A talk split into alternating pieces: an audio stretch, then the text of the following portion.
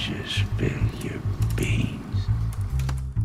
Hello, everyone, and welcome to the latest episode of Spill Your Beans. Today, we are reviewing uh, the recent musical biopic drama, whatever you want to call it, Rocketman. I'm joined today with assistant producer, talk show host, filmmaker, and I believe recently graduated television student, Ethan Staple. Hello.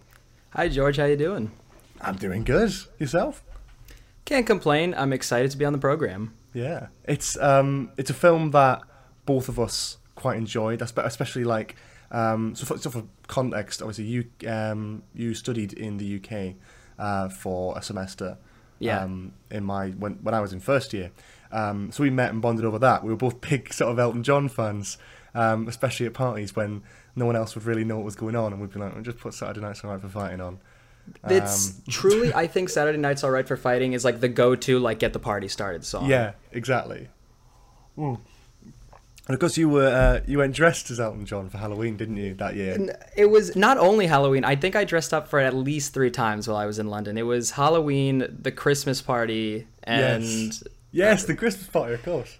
And because it was the only red thing I owned. Um, and there had to be a third time in there. Uh, was. I still have it in my closet, like next to me. Even after I moved, I still have the jacket from the Halloween That's costume. incredible. It was such a good like appearance. I mean, meanwhile, I was dressed up as like Donald Trump. Donald Trump. Like, I remember that very vividly, and it was it was great because again, I think did Rocketman come out that year? It was 2019 or something? Rocketman on? came out 2019. It was it came out summer of 2019, so right before we met. Yeah, which is I think it's why it's sort of like fresh in minds as well. I think for those who went and saw the film around then, um, especially for us who went to sort of uni and all that sort of thing, we sort of bonded over that because we were familiar with the music and stuff as well. And whenever Right. you watch a sort of musical biopic or just a musical in general, you're familiar with like a decent few of the songs. Like you might not be like a huge Elton John fan, but when you watch Rocketman, you then are aware of all of these songs, which are like Exactly. the best of hits. Um, but yeah, no, we're talking about Rocketman today, which I'm not sure if we've ever talked about like in depth before. Because I know again we're both sort of Elton John fans, but I don't know if we've ever talked about this film properly, like in depth. There's there's a lot to unpack about this film. Oh, so, there is so much. And you know we only got to unfortunately spend a semester together, but Hmm. I mean I could like we will now. I can spend hours talking about this. Absolutely, and that's the best thing. So we're going to start with a sort of general review of the film.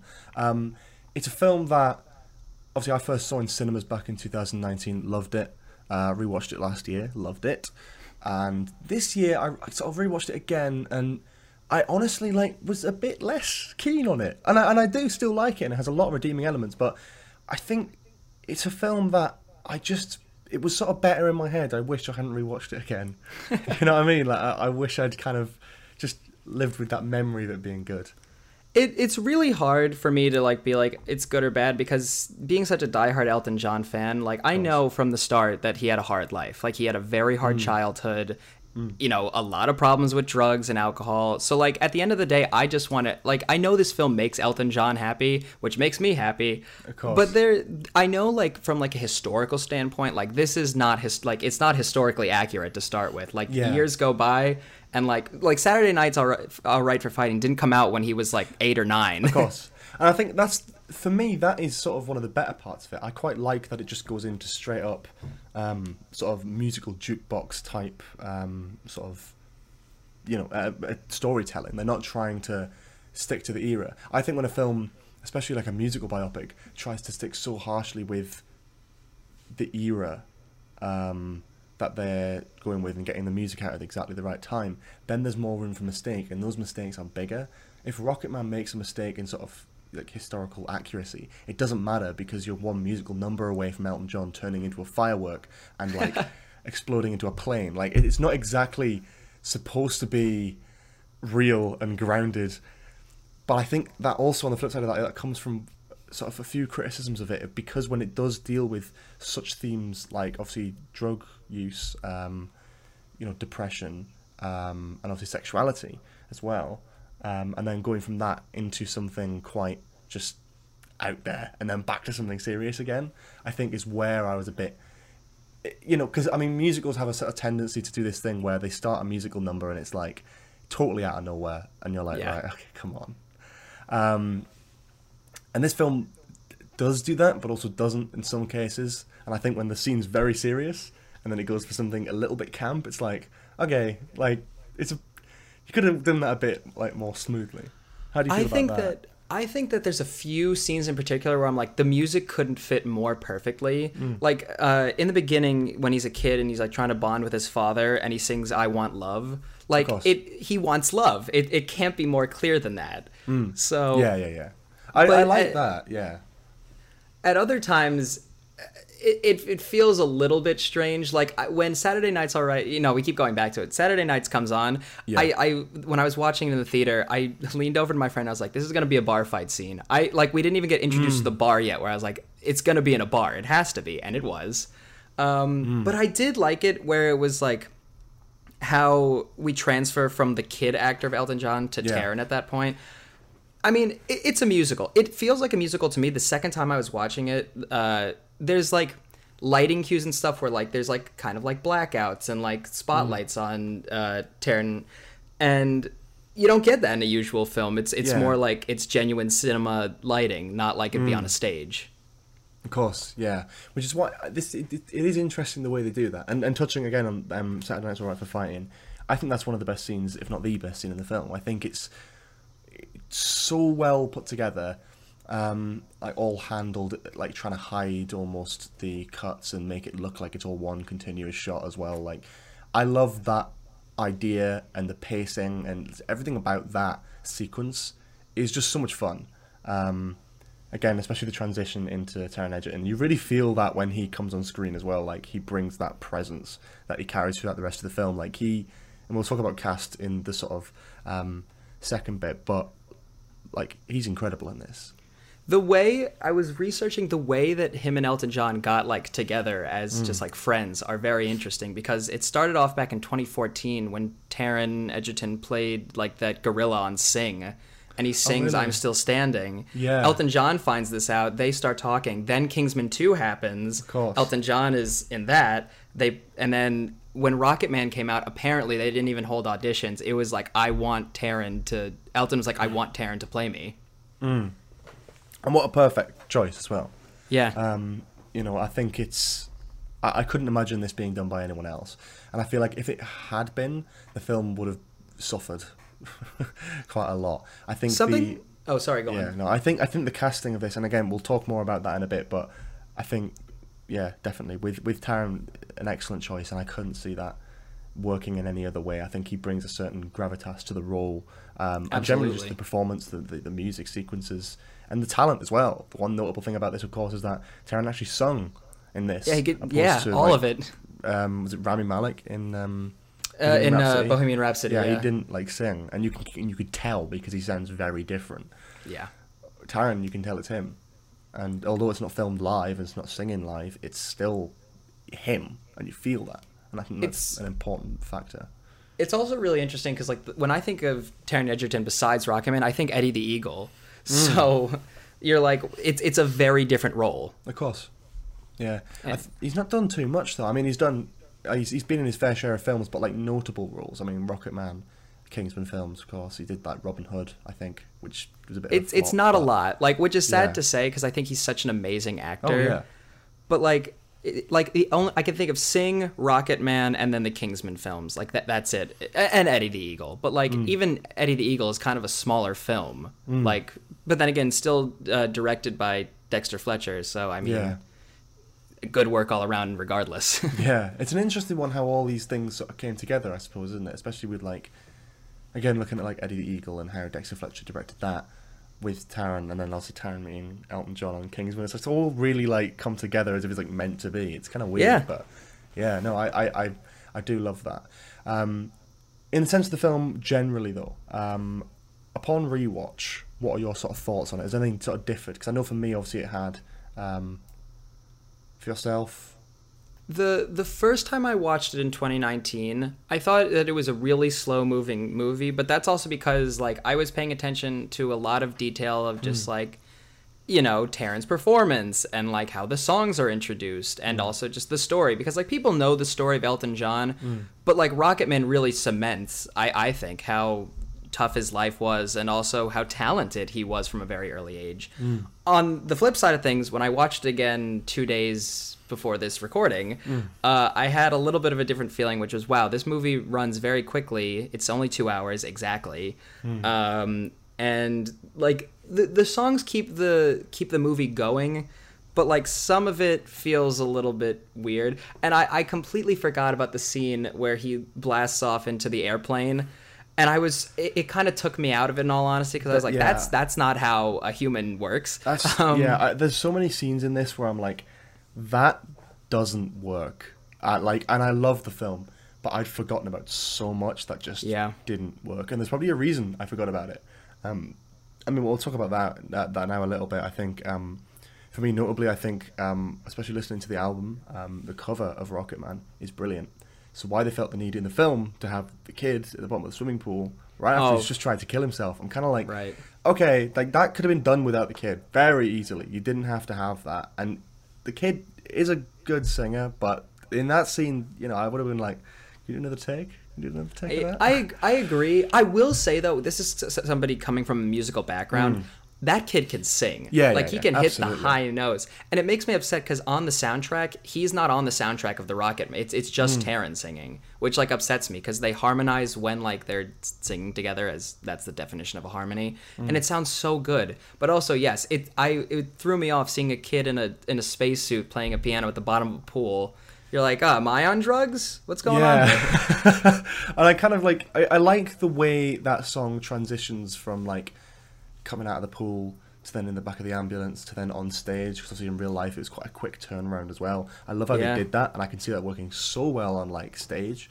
Um, but again, yeah, like him turning into a rocket and flying up. I also thought that the dubstep remix of Benny and the Jets, which I'd totally Oh forgotten my about. God. What was that? I, I don't even. I can't believe I forgot about that because I was just sitting there like, oh, God. I was like, oh, Benny and the Jets. This is the Benny and the Jets bit. I like this song. I'm, I'm looking for. Oh, right. they play it for about like 20 seconds, and then it's like a disco I mean, remix. when that's when that's happening that's the like he's on he's on drugs and he's like with like all the people on the ground kind of like just touching each other and Hmm. Yeah, yeah, yeah. yeah yeah that was I, I the only thing i can i guess excuse that is like oh because he's on drugs obviously Benny and the Jets if he was thinking about it or singing it isn't going to sound the same in his head but at the same time you're like man skrillex uh, did a number on this one it's kind of just weird though. It's so out of place, and like, I get he's on drugs, but like he's on drugs for like most of this film, and none of the other songs are distorted. You know, like I get that's the sort of thing, but it felt like, oh well, he looks like he's in a nightclub. Let's do it like a nightclub. But it's like, you know, that would have worked by just having a slightly maybe different setting and just doing a lot of quick cuts to the obviously insanely fast performance of Benny and the Jets, which already is a very fast piano number yeah you can play with the speed of it. You don't have to like dubstep it. You know what I mean? The the thing That's that just and I, I brought this up with my friends when we were watching it was like our theory for that scene is that um, Elton John later in his life after he got sober and everything worked with RuPaul. You know who RuPaul is? Oh yeah, yeah, RuPaul is a drag queen. yeah. Uh, they did a whole album together of like different music of Elton John's, but like the drag versions, which are a lot more like dubstep and like club music. Ah. So our our our theory is is that when it's like all this like lustful like you know touching of bodies and Hmm. all that like that's what we thought it is. But we're also not the creators of this film. We're just viewers, so it's all just speculation. I just it seems like a strange choice, and I always you know it's it's always good to justify things and understand it, but like I think for a general audience, they're not going to have that context, Yes, So I, I would agree. and it's that. kind of a difficult one to go like, oh that works because it's sort of it doesn't, and like again, um, what's it? Is it sorry seems to be the hardest word or whatever? Like, I I lo- I do like that song to some extent, and I know in the song they're all going so sad, so sad, but like Yeah. the like everyone in the restaurant singing it as he walks past, it's like okay, I get it. You're you're you're not happy. I get like I I do understand this. And I know it's an original song, but it was like that just kind of ruined the mood. It's trying to like tug at our heartstrings a little bit, and it's being like almost pantomime about it. Those are like the key, like especially in musical numbers, where I was like, okay, that's just totally throwing me out of it. yeah. Um, I But that that's that's just pure musical right there. Where sometimes you ha- you have to sing about like you're sad by just saying I'm sad in a song. Yeah, it's just how course. musicals go. Of course. So But then on the flip side of that, um, I'm still standing. Honky Cat, Saturday Night's Alright. Oh Three my God. fantastic musical numbers in this film that are done incredibly. I think, especially like obviously Saturday Night's Alright, fine. We've talked about that, but Honky Cat's brilliant. Great Honky song. Cat's a good a good montage scene Yeah. of like him like excessively spending money. Another oh my god, one of my favorites in the whole thing is Pinball Wizard because Pinball Wizard isn't even Mm, an Elton John song. I think it was made by the Who first. Really? Uh, it was made by another band, and the only reason that Elton John sings it is he was in a movie called Tommy about this deaf, dumb, and blind guy who was really good at pinball, and the final like villain was Elton John, and he sings Pinball Wizard in it. It's the only reason. I never that- knew that. That's Yeah. If you look up that's- Pinball Wizard Elton John, like Tommy, like he's in the most strange, like Elton John's in strange outfits to start with. That's something I love about this film, how how Oh, yeah. they do his outfits. But if you look up Pinball Wizard Elton John from the movie Tommy, he's in like stilts and these giant like clown shoes and a gi- playing with a giant pinball machine, and is the funniest thing in the world to me. I cannot wait to have a look at that later after this recording. That's insane. I never even knew. That's so cool. um, but yeah, I, I think like those specific sequences are great. And again, um, yeah, good shout with Pinball Wizard. I think Honky Cat again. Like for me, I love the fact that it's not just a montage, but it's like, it's just it's so clearly in like a studio that they just put a curtain behind. I love Yeah. that though. But I actually like that's that adds to it for me. It, it's the sort of it's a very quirky song. It's done. I, I always enjoy that scene. But I think my issue with this film, especially with the music scenes, always comes with that individually, the music like video segments, I guess you call them. Like those are brilliant individually. As a clip on YouTube, those are brilliant. but like when you put it in context with the rest of the film, it's like it feels like you've almost got two very different types of films. And I love the style of it. I love how it's sort of unapologetically camp in a lot of places. But I just there's something for me where it's like I couldn't help thinking that it could have gelled a little bit more. You got a really campy kind of musical film, and you've also got a really like serious drama underneath it. Now, again, like I love both elements of that. The music video stuff, that that sort of like campy, over the top, very musically kind of stuff. That's brilliant. I love that, and it's it, it creates sort of a unique and different style. But at the same time as that, I also love the elements of what it tries to do. Because one thing I had about Bohemian Rhapsody was like they are just censoring everything because the band Yeah. are like, oh, we don't want to come off as like having a bad image or whatever. Like notoriously, Sacha Baron Cohen was originally attached to that project and wanted to explore the more serious side of um, like Freddie's like sexuality, drug use, alcoholism, um, and I like that this film did that again. Like especially with sexuality, especially Yeah. with um, drug use, um, and I and I love what this film does with that. But again, it's like two very contrasting things. Feels like either you've got to explore this really serious subject matter, but you, or do the musical stuff. It can't come hand in hand sometimes. I think it can if it's gelled better. But then going again, as I said before, from Elton John overdosing and then throwing himself into a pool, kill, like trying to kill himself. It's just a very, very serious thing and probably a very harrowing part of his life. Yeah. Followed by a kid in a swimming pool going like, "Ah," you know, it's Hey, like, you, listen. You don't know what he saw when he fell into that pool. you know that's true. Okay, maybe it's, you weren't that's there. based on truth. it does. I'd like yeah. to.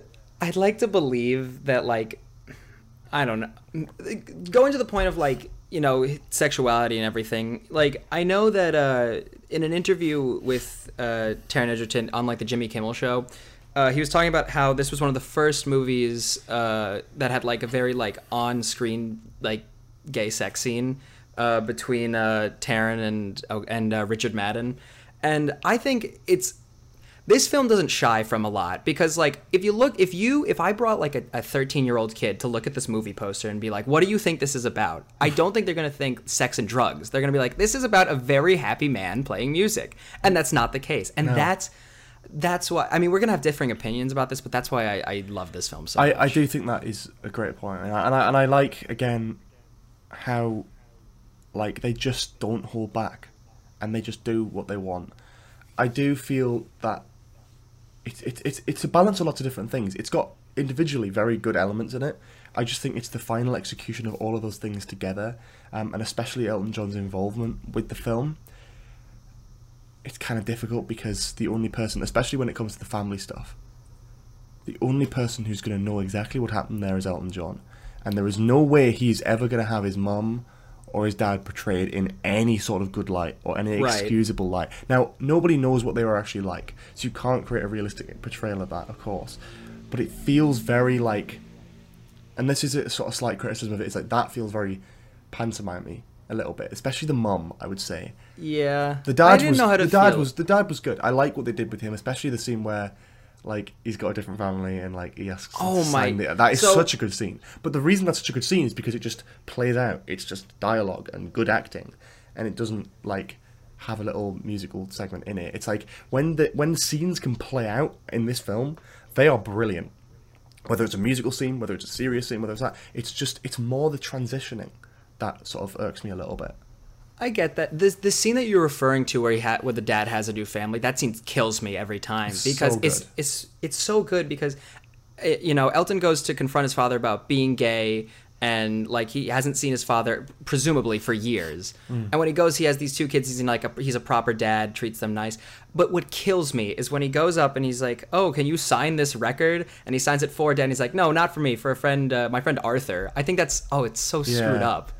Yeah, he's like, oh, my, my friend's a big fan of you. Like, oh my god, that's so like It's stings. it's sad. It stings. It's perfect though. It, it works so well in that context.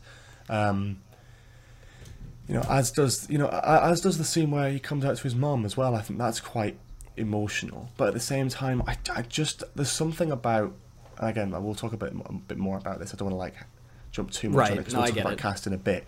But um, there's something about those scenes with the um, family which sort of feels slightly unrealistic. And again, like it's not the musical stuff. It's like it's a serious scene, but it feels unrealistic, opposed to the serious scenes which do feel realistic, and then the musical scenes which don't feel realistic, kind of all Yeah. blending together. It's kind of like it's a difficult one. Upon rewatching, and I watched it with um, Max and Zara, who've never seen the Okay. film before.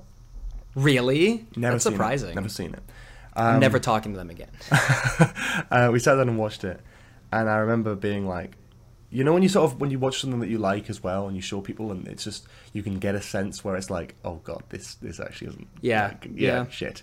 Um, when it came to like the f- opening, I was kind of like, yeah, but like in my head, I'm like, it gets better when Taron comes on, and when the family stuff kind of ends, and I'll be honest, it does. I quite like where it goes with that. I think there's that. I don't know. There's a huge thing in the beginning of the film, which I do love what they do with a lot of different things, but something feels weird about it. The way that I described it is that it's a really slow startup in his childhood, where like it's Mm. all the backstory of like he's a child prodigy, like he can listen to music and immediately memorize and play on the piano. Like we get introduced to his family life. That's the slow part of the piece, I think. I again, like you're saying, when Taron steps on screen, things speed up, Mm. and I mean that's because he's an adult, and you kind of have to get through the story as fast as you can. Yeah. but at the same time i agree with you where it's like i want more. There's a scene when he's right when he like rockets into the the plane where him and bernie taupin are speaking and bernie's like what if we just took a break? Let's go to my ranch. Like we we don't let's stop the drugs and the drinking. Like let's go back to what we did to start with. And that's a genuine like moment between hmm. them. There's no singing. There's no you know hmm. fantastical things happening and then it's just you know elton john being angry at bernie being like oh no you know what you're fired Yeah, yeah, of course. I think it's like and that adds so much. it's it does add so much, and I think it is so well executed in a lot of different areas. It just, I think the theme of the film, it does, unfortunately for me, feel like a little bit all over the place. And I think some of it works really well and would work. This film would work brilliantly on stage, genuinely. Mm-hmm. But as a film, like if this was adapted from a stage play, it would be like, okay, you're relying a little bit too much on the source material. Like express it a little bit more for film opposed to stage. And I love stage musicals. I think this would work really well as that. And there's a scene. I'd pay good money for that. yeah, there's a scene specifically right at the end of the film, um, which I think works brilliant. Would would work brilliant on stage. I wasn't too keen on it in the film, and I'm interested to see your take on this. Is the scene where he's at the AA meeting at the end, right at the end of the film, Oh, and okay. the different family members and people in his life sort of stand there and has a have a conversation with him. I I think that would work perfectly first because like I can see this this mm. specific part of like the film if it was adapted to a stage as like a theater in the round kind of thing where it's just a circular stage and maybe like he's in the middle of it and each person like steps out and gives their monologue. I that's one of my favorite parts of the film because as much as not real as it was because I think at this point his grandma had died so like why would she be on, like in the why would any of these people besides maybe Bernie Taupin be in the AA meeting with him Yeah, yeah, yeah. but especially his younger self he gives he gives him his younger self a hug yeah, but not even in Um, like a sense of like realism. I think in a sense of just how the scene plays out. I think it's perfect for stage. I think it's absolutely perfect for stage because it's it sh- shows mm. up mm. like how it, it sums up everything where it's like Yeah, Elton yeah. John is okay with the person he is and he's willing to forgive his mother even though she kind of put him through a lot. Mm. He's kind of forgetting about his father, thanks his grandmother for everything. I think yeah. it's it's a very campy ending, but if you're on if it's a musical and it's on stage, that's right up, you know, Broadway and musical theater's alley. Yeah, no, definitely. In terms of the film, do you think it works as well in that context? I'm going to say yes and no, and I know that's a strange answer to give. No, no, it's As a- understandable. Yeah. if I'm a movie critic looking at it through that lens, I'd say no. That's a very strange way to end a film Hmm. where it's like "E- everything's okay, smiles and happiness. No, but as Ethan, I love that because I just want I just want the best for him, and Of course. he, it's clearly delivered when he sums up everything with every person he's interacted with in the film, especially his his ex boyfriend slash manager, because he just throws him out like Hmm. he's like, no, it's not my fault that like you treated me poorly. Like, get get the fuck out. yeah, yeah, of course, of course. I think that's that's a great way of putting it. I think it's interesting. I I did again feel a little bit like, ah, this is like again one rewatch. I'm like, ah, this is this is a shame. This is a shame, and I would have rather it be done in like a slightly different way. But generally, I think again, like a lot of this film, it is very well put together. It is very enjoyable to look at, to watch. It's a fun film that I think you can just sort of turn your brain off for a little bit yeah, and I think that's really what stands out uh, for me personally, especially in, um, you know on rewatch, which I, I really did like this film, but the rating was kind of severely pulled down a little bit for me on rewatch, just because of like trying to genuinely critique some of the filmmaking stuff and try and be like, okay, is this good filmmaking? Is it not? And I was just like, I do like a lot of it, but there's certain things which just look weird or feel wrong. And I do, again, I, I will reiterate again, as an Elton John fan, uh, of his music, of his life, and the story, and the way this was told, I do love it. But the way it's that I'm yeah. trying to th- think about it is like, has this been done before with other celebrities? Like, not Bohemian Rhapsody is even different because, like, again, Yeah. it's not it's not Rami Malek singing. Mm. It's so like I'm trying to think. Is there another film to compare this to? I can't think of any personally about uh, like a, a biopic, a musical biopic. I can't think of any others. So like I think it's like you know Dexter Fletcher and Elton John taking a gamble, being like, it hasn't really been done before. Is it going to be good? Well, that's for the audience to decide. Mm. And I mean, like we're talking about now, we have differing op- opinions about it, but I still, I'll still stick by it. Where it's like, for what it is, it's it's not like again, it's not supposed to be realistic. I I stand by this film completely. Yeah, well, yeah, it's a good way of putting it, man. I, I think that's kind of exactly kind of where I stand as well. In a way, I think, you know, it is one of those ones where it's like you can critique it and you can find a lot with this film if you're looking for it. But I think if you're just looking to have a bit of fun with it, Yeah, absolutely. it's great. Um, but on that note, I think we'll sort of go off for our first little break, and when we return, we'll be talking to you about uh, your choice for the record spinner, as well as talking about the cast of this film um, and the performances, who we think was good, who we think was all right, who we think was a bit shit. Um, so we'll be seeing you in a minute. Enjoy the break.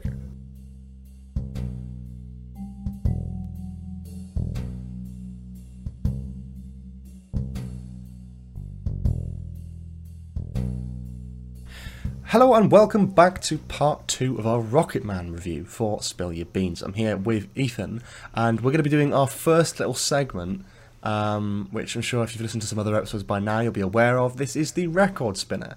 This is where we ask guests to sort of nominate um, a film soundtrack or an individual track from a film that they would hold above any other. Um, you could maybe think of it in a way that you can just scrap every other film soundtrack of all time, and this is the only one you can ever listen to ever again. Um, you can mention some honorary picks if you want, but what is your pick uh, for the See, this is spinner? this is hard because we're talking about a film that is literally a musical. Of course. So like, but I, I want to step out for a sec uh, to talk about uh, my favorite soundtrack of all time has to be Guardians of the Galaxy 2. Uh, Very I good. it is my I have a CD in my car of th- of that and like when my when I'm in a place with no internet so I can't stream that's the thing I'll put in because I think that every we're talking about a film you know like Rocketman where like every song is connected to a scene in some way Mm. I think that Guardians of the Galaxy 2 does such a great job of that my favorite track off of that has to be Lakeshore Drive it's like the scene where uh, Mm. Yeah, yeah. Star Lord's mother is like getting to know Ego. It's such a good song, and it's like again, I can imagine myself, and I've done it before, like just driving on the countryside, living, uh, listening to Lakeshore Drive. It's such a like relaxing Yeah. piece, but piece. But at the same time, you want to get a party going, uh, Mr. Blue Sky. Just put on Mr. Blue Sky. Always works. Yeah, that's a great.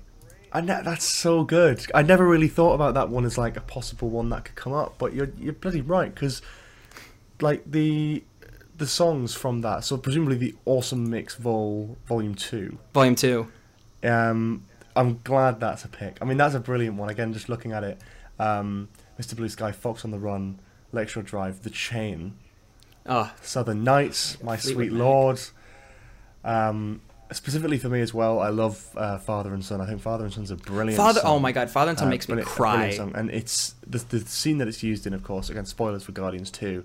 If you haven't seen it, I mean, it's a few years old now, so you It's come out, y- yeah, you know, I a mean, few like, years. if you like, if you need spoilers for Guardians Two, but not for Rocketman, then you, right?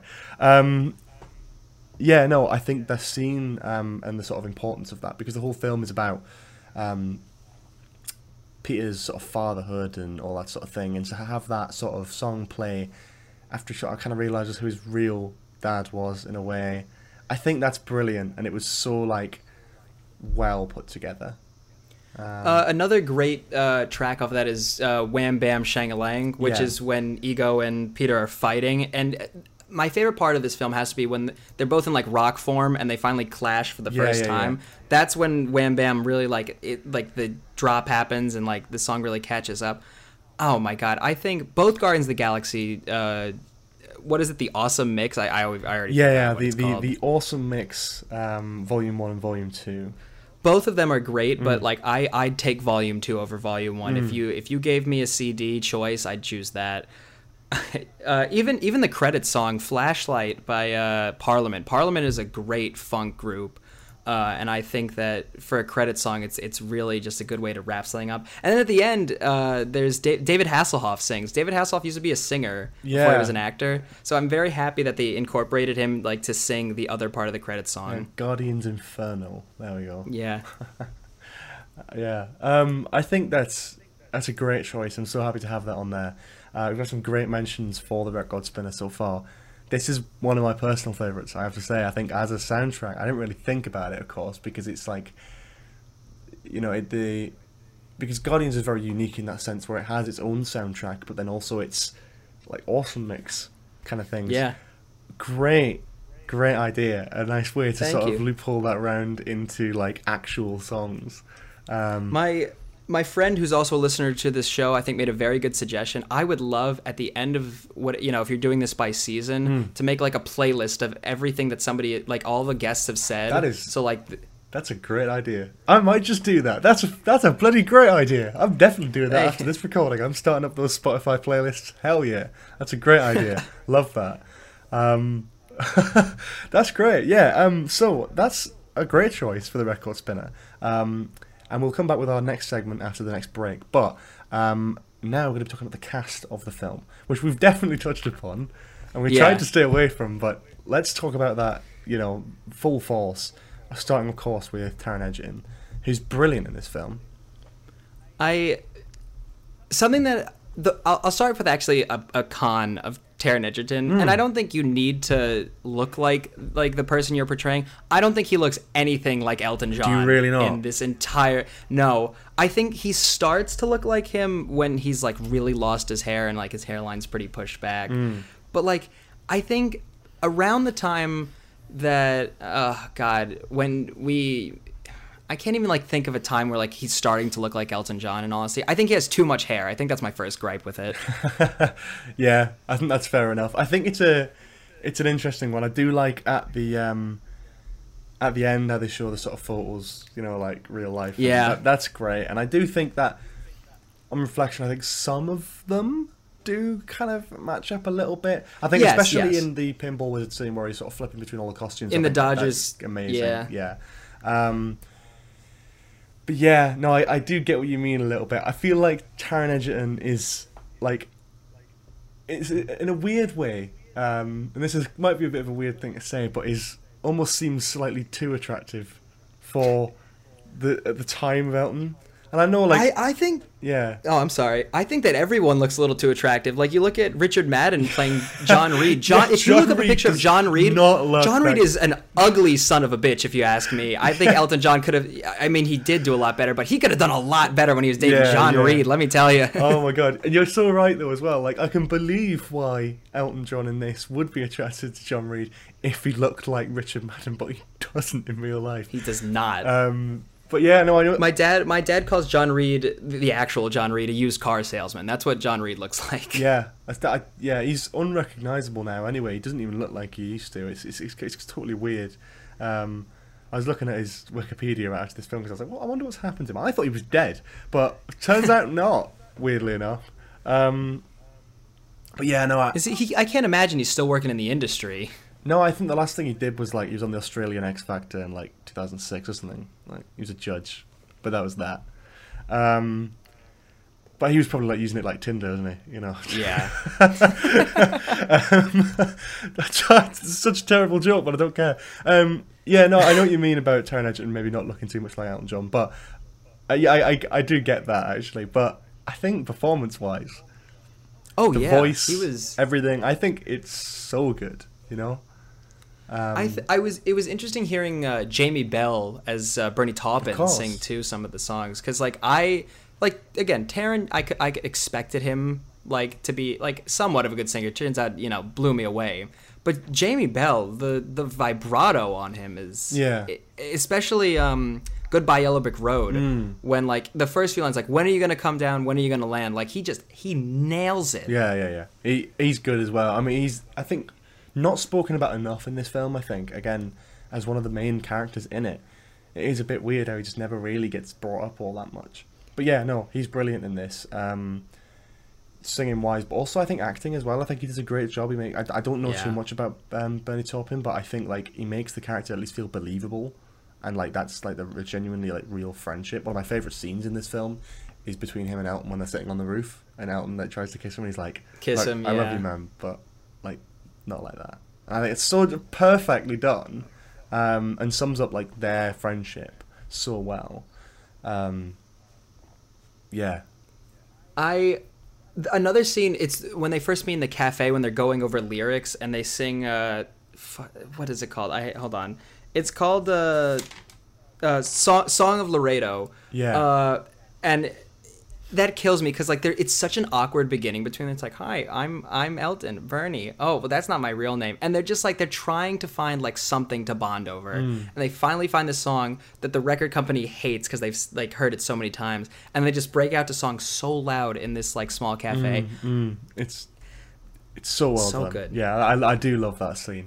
Um, I, I do think as well. I think Richard Madden is pretty good in this film. He's he's definitely uh, again very attractive guy. He definitely plays the role of you know John Reid is such a crass person.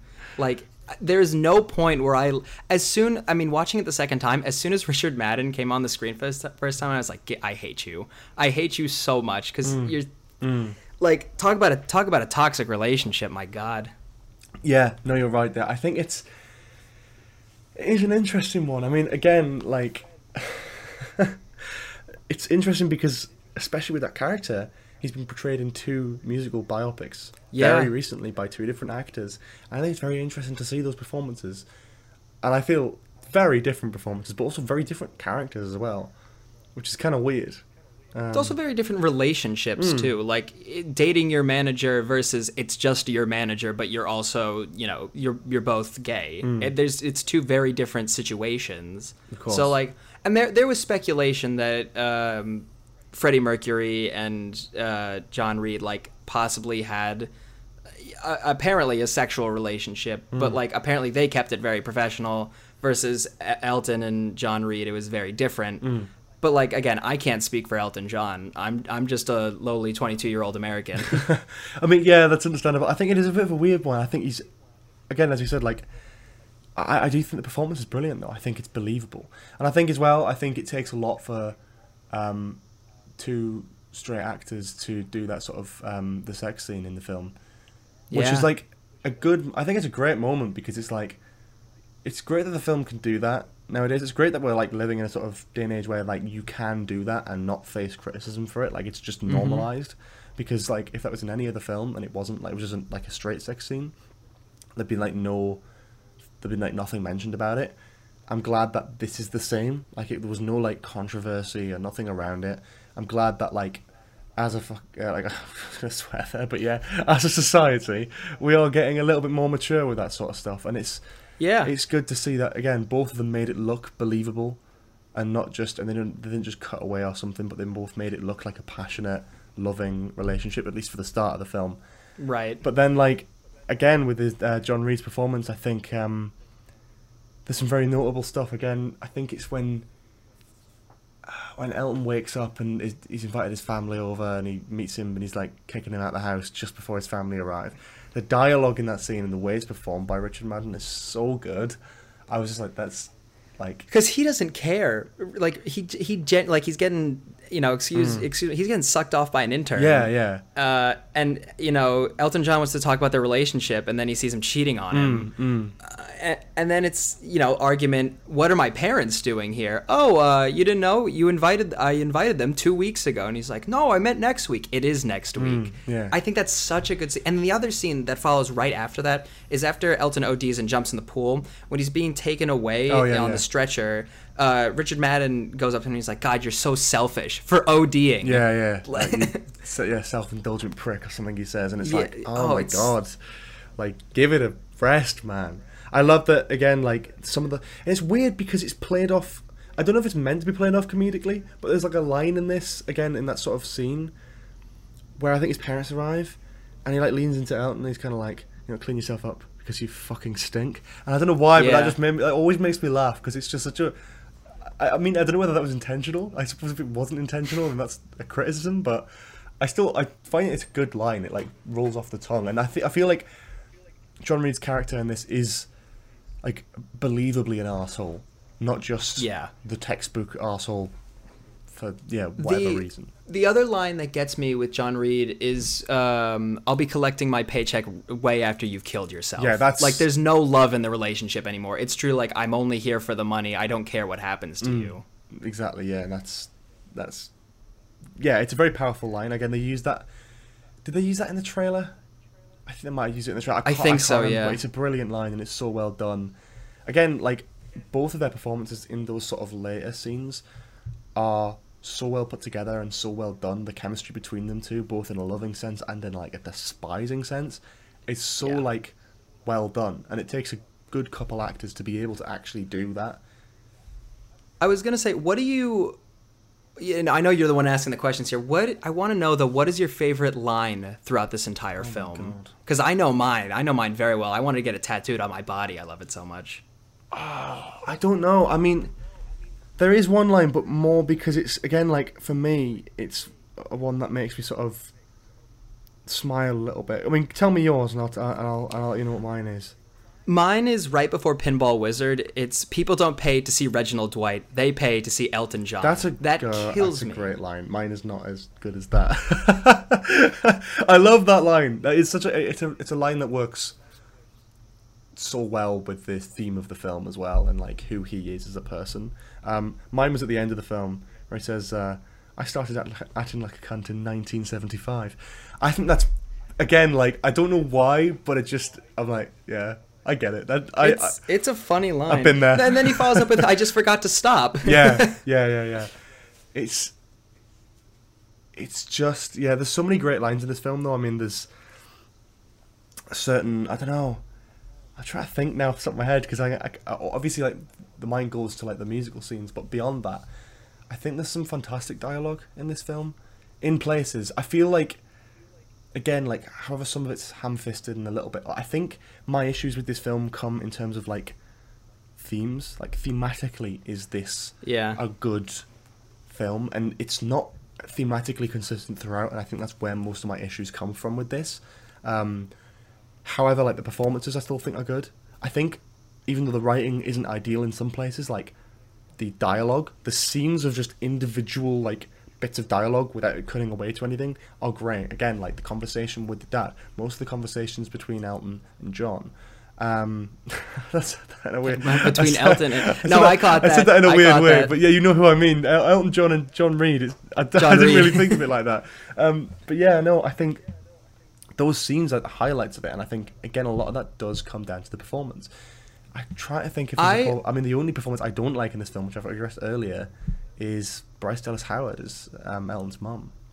To be honest, she's i don't know. She was i just think it's it doesn't feel like his mom in all honesty. It more in my opinion it feels like his like a, an ex-girlfriend who's just living with him. Because part of it is like i think she just everything that she hates about like El- elton's mother uh, hates about her father. She just drills into her son because it's the only reminder of her past relationship is this kid uh, but I going back, I love the writing of this because you know when I was watching it the second time, obviously unless you own a movie theater, you can't pause something when you're watching a movie in a movie theater.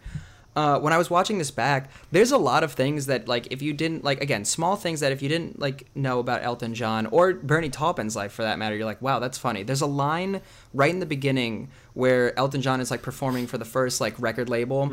Uh, and he's the guy. The other guy is like, "I'm gonna shoot the next piano player that plays songs of Laredo." That's a reference to "Don't Shoot Me, I'm Just the Piano Player," which was one of Elton's biggest record hits. The name of and like Yeah. another one is when Bernie Taupin meets the uh, like the girl in uh, the Troubadour, and they like go off together, and Elton John sings "Tiny Dancer." That woman represents Heather represents Bernie Taupin's first wife. So like I like the writing there, but also again, if you didn't know that, like it's kind of pointless. I think yeah, and I think that's the interesting thing is I think for diehard like Elton John fans and people who know the stuff and know the behind the scenes, know the story, there's a lot there to be enjoyed.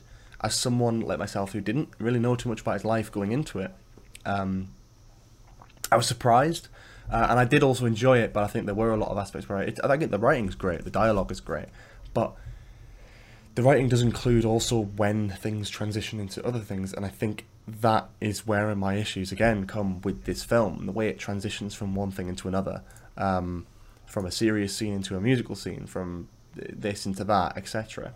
Um, yeah, As a well, as a graduate now, but and you are still, but as media hmm. people, I would love to like get my hands on the script and just see what like some like the transitions were written hmm. in as like the script itself. yeah, same actually. because like yeah, I, I think it would be really interesting to be like you know we keep going back to be like elton blasts off into a plane i would love to see how that's written out in yeah. a script I, I, w- I would be interested to see how that's like pitched, you know, as well, like where he, you know, like that because that entire segment's great. Then you're like, oh, he stands there, it like he turns into like a, a rocket and then fires up and then it explodes onto the plane and then it cuts to him in the plane doing another serious scene.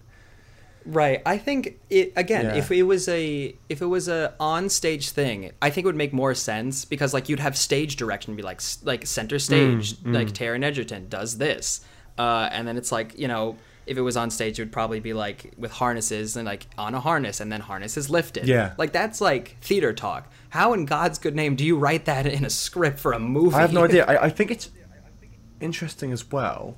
Um, I think, uh, I, I think, I'm trying to think of how to word this, but I think the way they've um, put certain scenes like this together is, I, you know, I, I don't know what I'm saying.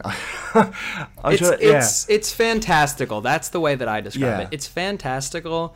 Uh, not in the sense of it, it. Well, it is fantastic, but like it is. It's fantasy. It's fantasy. That's what it is. Mm, I think yeah, and I think that's the interesting part. And I think there's a there's a conversation to be had about um, creative input, which I think I want to talk more about in the third part of this. So I'm going to save That's that fine, for yeah. then.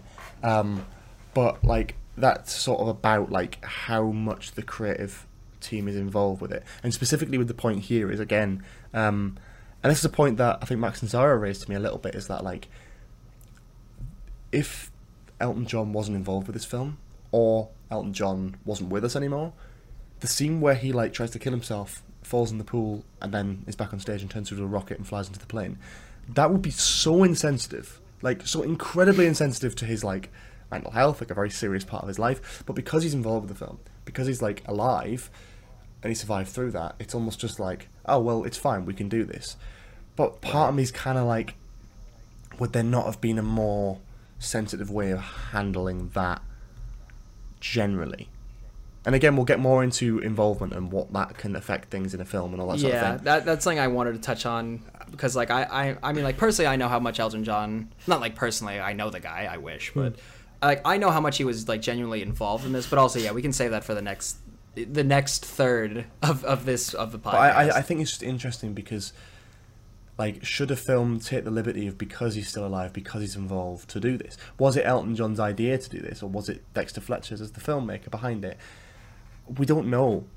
Um, and it makes me wonder that if he was dead, how would how else would they have done it? Would they have done it differently? They would have had to have done. And if they didn't do it differently, I think it would be kind of insulting. I think it would be very, ooh, don't know how I feel about that. And I still Yeah. get a little bit of that when I'm watching specifically that scene, um, when he, you know, again, like attempted suicide is such a big thing.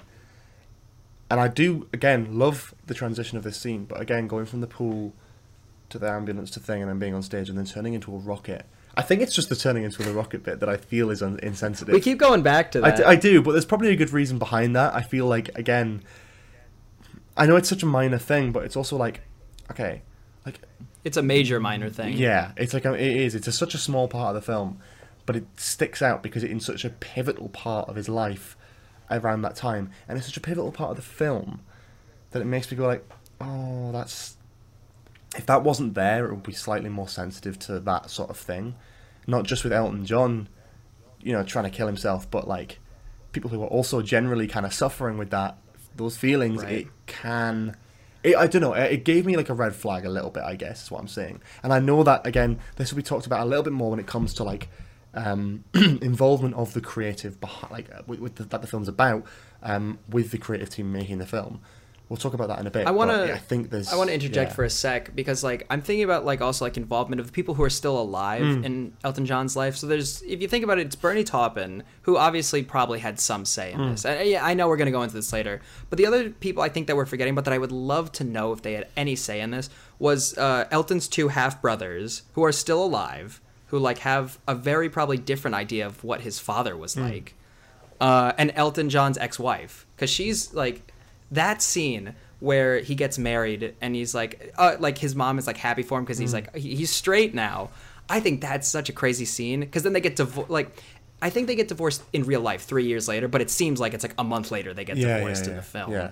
Uh, and it's all because like you know he's like they're at breakfast, they're sleeping in separate beds, Mm. and he, they're at breakfast, and he fills a a glass like half full of vodka and then pours OJ in, Mm. and then he's like, "I'm sorry, I know," because he's an alcoholic. Like I think that's such a great scene, Mm. Yeah. but like I would have loved to know if his ex-wife genuinely had any say about like this in the actual film. Yeah, and I think it's interesting because also again when it comes to a film trying to interpret real events, there does have to be some leeway because you can't just do everything in real time. You do have to take shortcuts.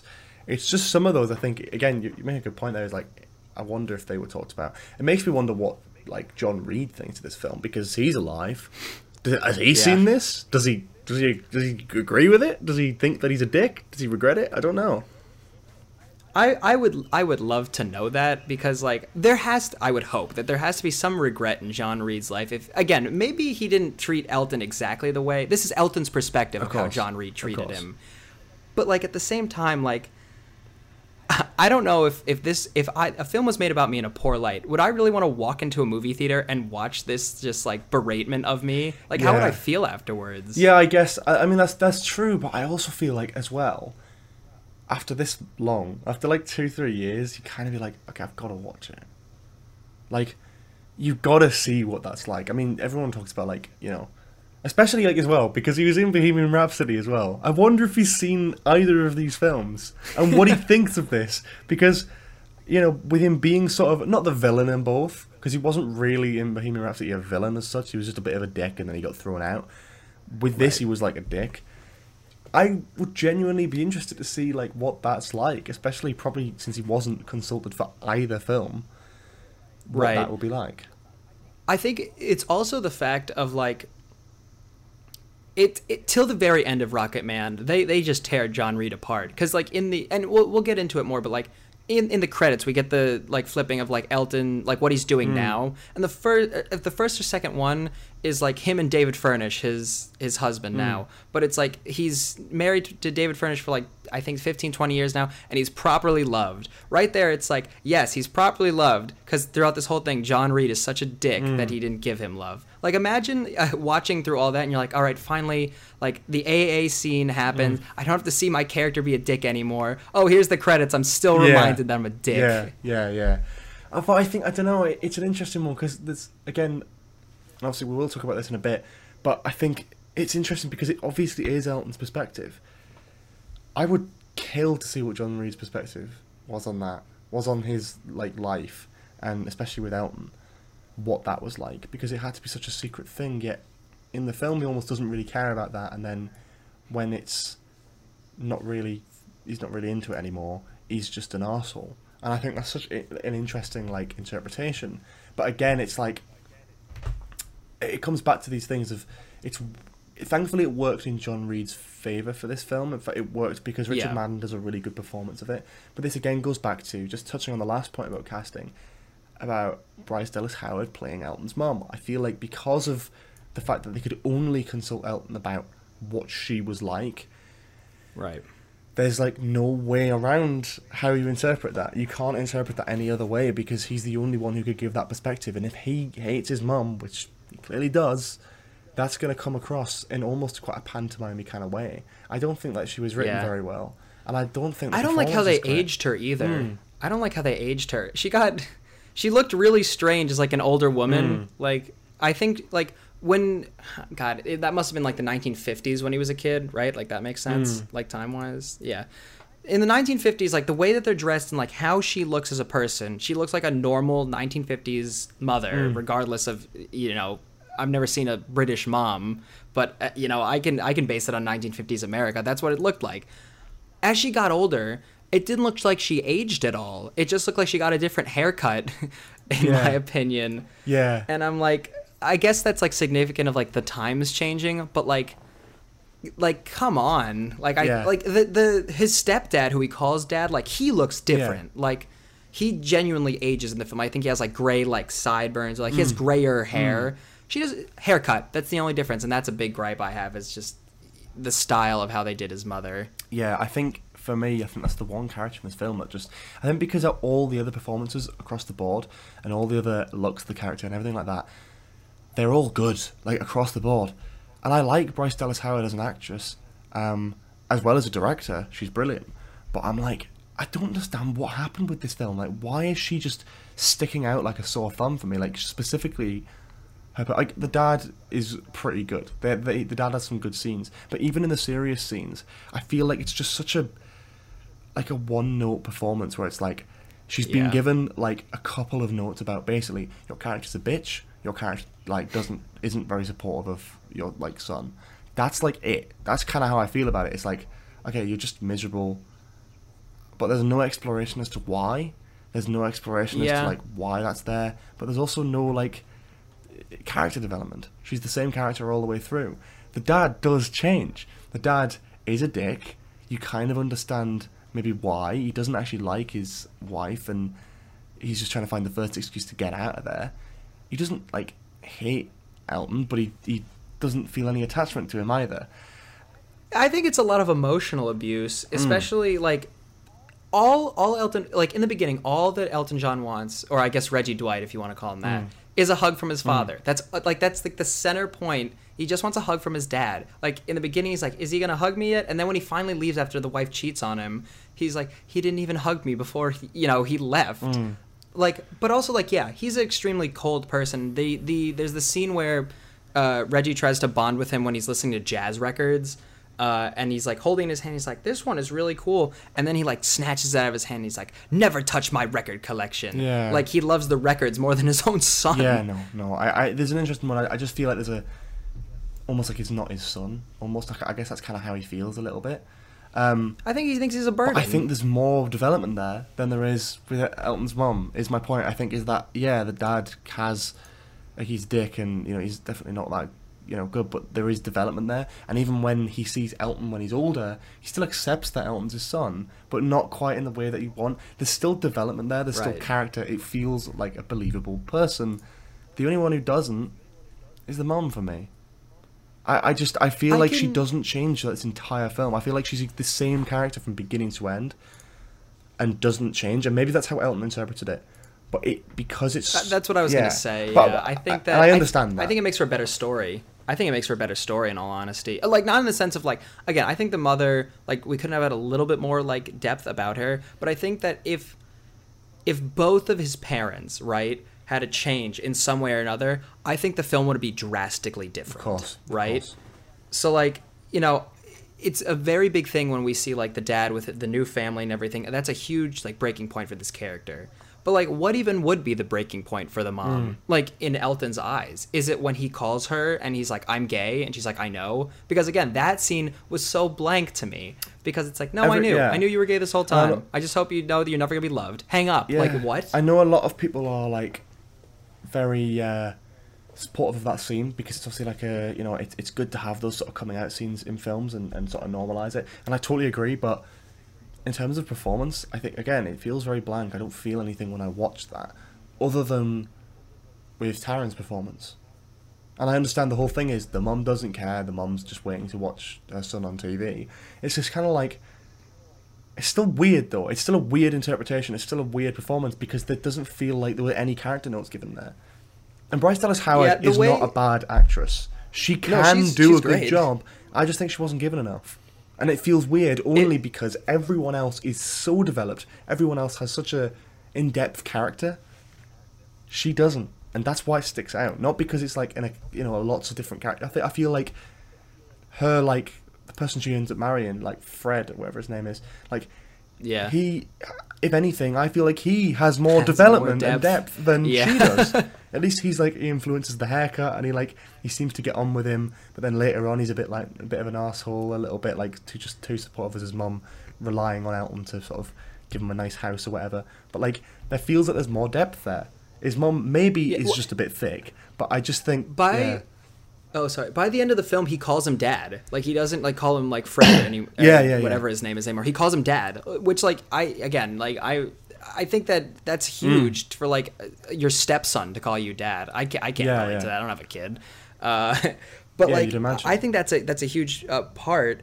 But like also i the one thing is i do like how there's not a lot of development with the mom but like Elton still treats her like complete trash, and it makes me laugh, which sounds terrible. But like the scene that gets me every time laughing um, is that scene where he goes to call uh, his mom to tell him that he's uh, tell the mom that he's gay, and she's like, "I'm just waiting for you to come on the." And like before, like she even finishes it, "Shut up, mom!" Like Yeah. it's just such a funny moment to me because like it's again such an underdeveloped character, but Elton has so much kind of hate for her where I think it's a little bit funny because we don't know why he really has that much hate for her, besides like, oh, she's mean to him. Yeah, I mean, there's definitely like an element of that. I think it's just interesting, and it is again down to the interpretation of Elton John and how what what he gave. I just kind of wish that the filmmakers had a little bit more input to go. Actually, we want to do is we want to give his mother a little bit more development. However, we will talk about that in the next segment. In the third um, part, with yeah. sort of the uh, so not not interference as such, but the sort of inclusion of having the uh, talent involved directly with the film. Uh, but before we do that, we're going to also be doing our second segment, which is, and I love saying this, the 64K Ultra Mega High Definition range. We'll be doing that after the break, so see you in a bit.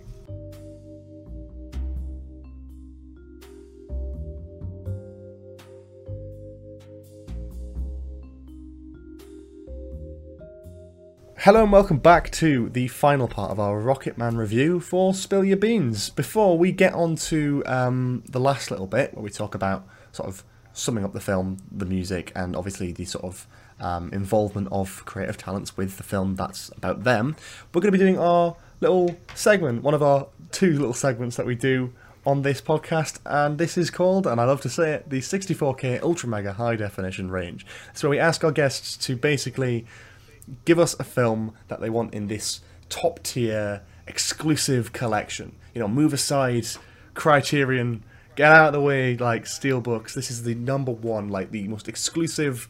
Like if your film makes it to this, ah, oh, what what a, what a, an amazing day that would be. This is top tier. And you get the lucky job of deciding one film that you would want to put in this collection. Again, you can mention some, uh, mention some honourable mentions if you want to, but what is your choice for the 64K Ultra Mega High Definition range? God, I so I have two in mind, and I've been wrestling with this, you know, mm. for a while now. I'm yeah, I'm gonna stick to this. So I'm gonna give one honorable mention, which is Isle of Dogs. Oh. I I love Isle of Dogs. You know, I stop motion is amazing to start with, and I think it has such a just bang up cast of like Bill Murray, Yoko Ono, like all these different people. Uh, and also Quentin Tarantino is just an amazing director. So, mm. uh, but if I had to, you know, put this in, uh, could you say the title again? I'm so sorry. The 64K Ultra Mega High Definition range. yes, thank you so much. Uh, I'm gonna go with you know what uh what the, my favorite film I've seen it seven times, uh, The Lighthouse. I I love it so much. You, it's finally, finally here. It's finally here, finally. folks. My two like my two favorite films are now both in this collection without me even having to say a word. Go on, tell us what you love about the lighthouse, and I'll join in in a minute. Oh my god, what what don't I love? I don't see a single problem with the lighthouse. I think the way it's shot, it's shot at number one, it's shot on old cameras, which is just so cool mm-hmm. to start with. Um, the story of just two literally the the cast is three people uh, well really four it, it's you know two guys locked in a lighthouse a mermaid and then a dead mm. guy mm. like it's just everything uh, about the film i god where do i even begin uh, robert pattinson and willem dafoe as the two main characters in this they do such a good job of just showing how solitude can break someone mm. like my god my I couldn't even imagine being on an island for what seems like months, mm. just doing the same job over and over again in such rough conditions. Uh, my favorite line, besides you know, why'd you spill your beans, Tommy, has to be Willem Dafoe uh, punching uh, Robert Pattinson in the head and just going, "It's bad luck to kill a seabird, lad." Yeah, it's just this. Yeah, it's. I mean, there's a reason why this podcast is named after it. It is one of, if not my favourite film currently. Um, and it's so beautifully put together. There's a lot of talk about Willem Dafoe's elevated language in this uh, that he uses, which is almost like so strange how you managed to make a totally serious drama, which does have some like funny bits in it, but a totally serious drama with one of the characters speaking in almost this very stereotypical piratey kind of language. Yeah, gibberish. Yeah and it's so well put together, and it works. It's scary. Willem Dafoe is brilliant in this. Robert Pattinson is brilliant in this.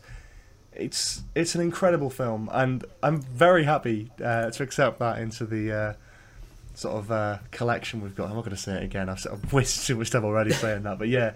Um, the I want to say quickly to to the listeners out there, if you have if you have like an hour and a half two hours. Watch The Lighthouse. Please watch The Lighthouse. Because let me say right now, the ending might confuse you, but if you're into Greek mythology, the ending will really make you smile. Mm. That, that I'll just leave mm. it at hmm. that. I think it's.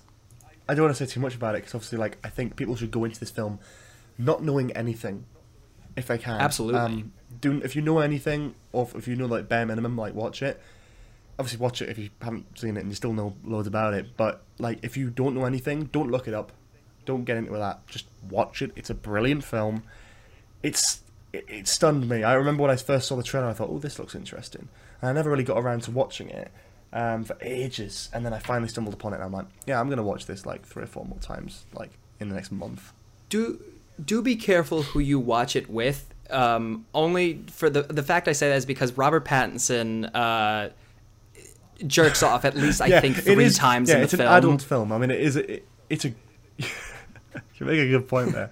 I, I had to disclose Yeah. that, man. Like, it, I had to say that to my friend. I was like, she's a huge fan of Robert Pattinson. I was like, Robert Pattinson, you have to watch this. She's like, I can't wait. And then we get to the first scene of him jerking it off in the uh, in the shed, and she's like, I don't like Robert Pattinson anymore. Oh no, yeah, I, I think it. Yeah, it's a brilliant film though, and I think um, I it genuinely one of these films that I just watched and I think this is like, I mean, yeah, you can pick, you can nitpick things, but it it's flawless. Like it is Absolutely, so absolutely, so good. Um, but yeah, that that is the lighthouse, and that is in the 64k ultra mega high definition range now. That's great. Um, I hope at some point to do a podcast on that, um, on this because On the I feel like I could talk about it for hours. It would probably be the longest podcast I'd ever do if I did do it. But um, you know, it only makes sense maybe down the road. But yeah, no. Um, continuing on with the um podcast, which well, the film that we're talking about, not the podcast that we're talking about. Um, Rocketman.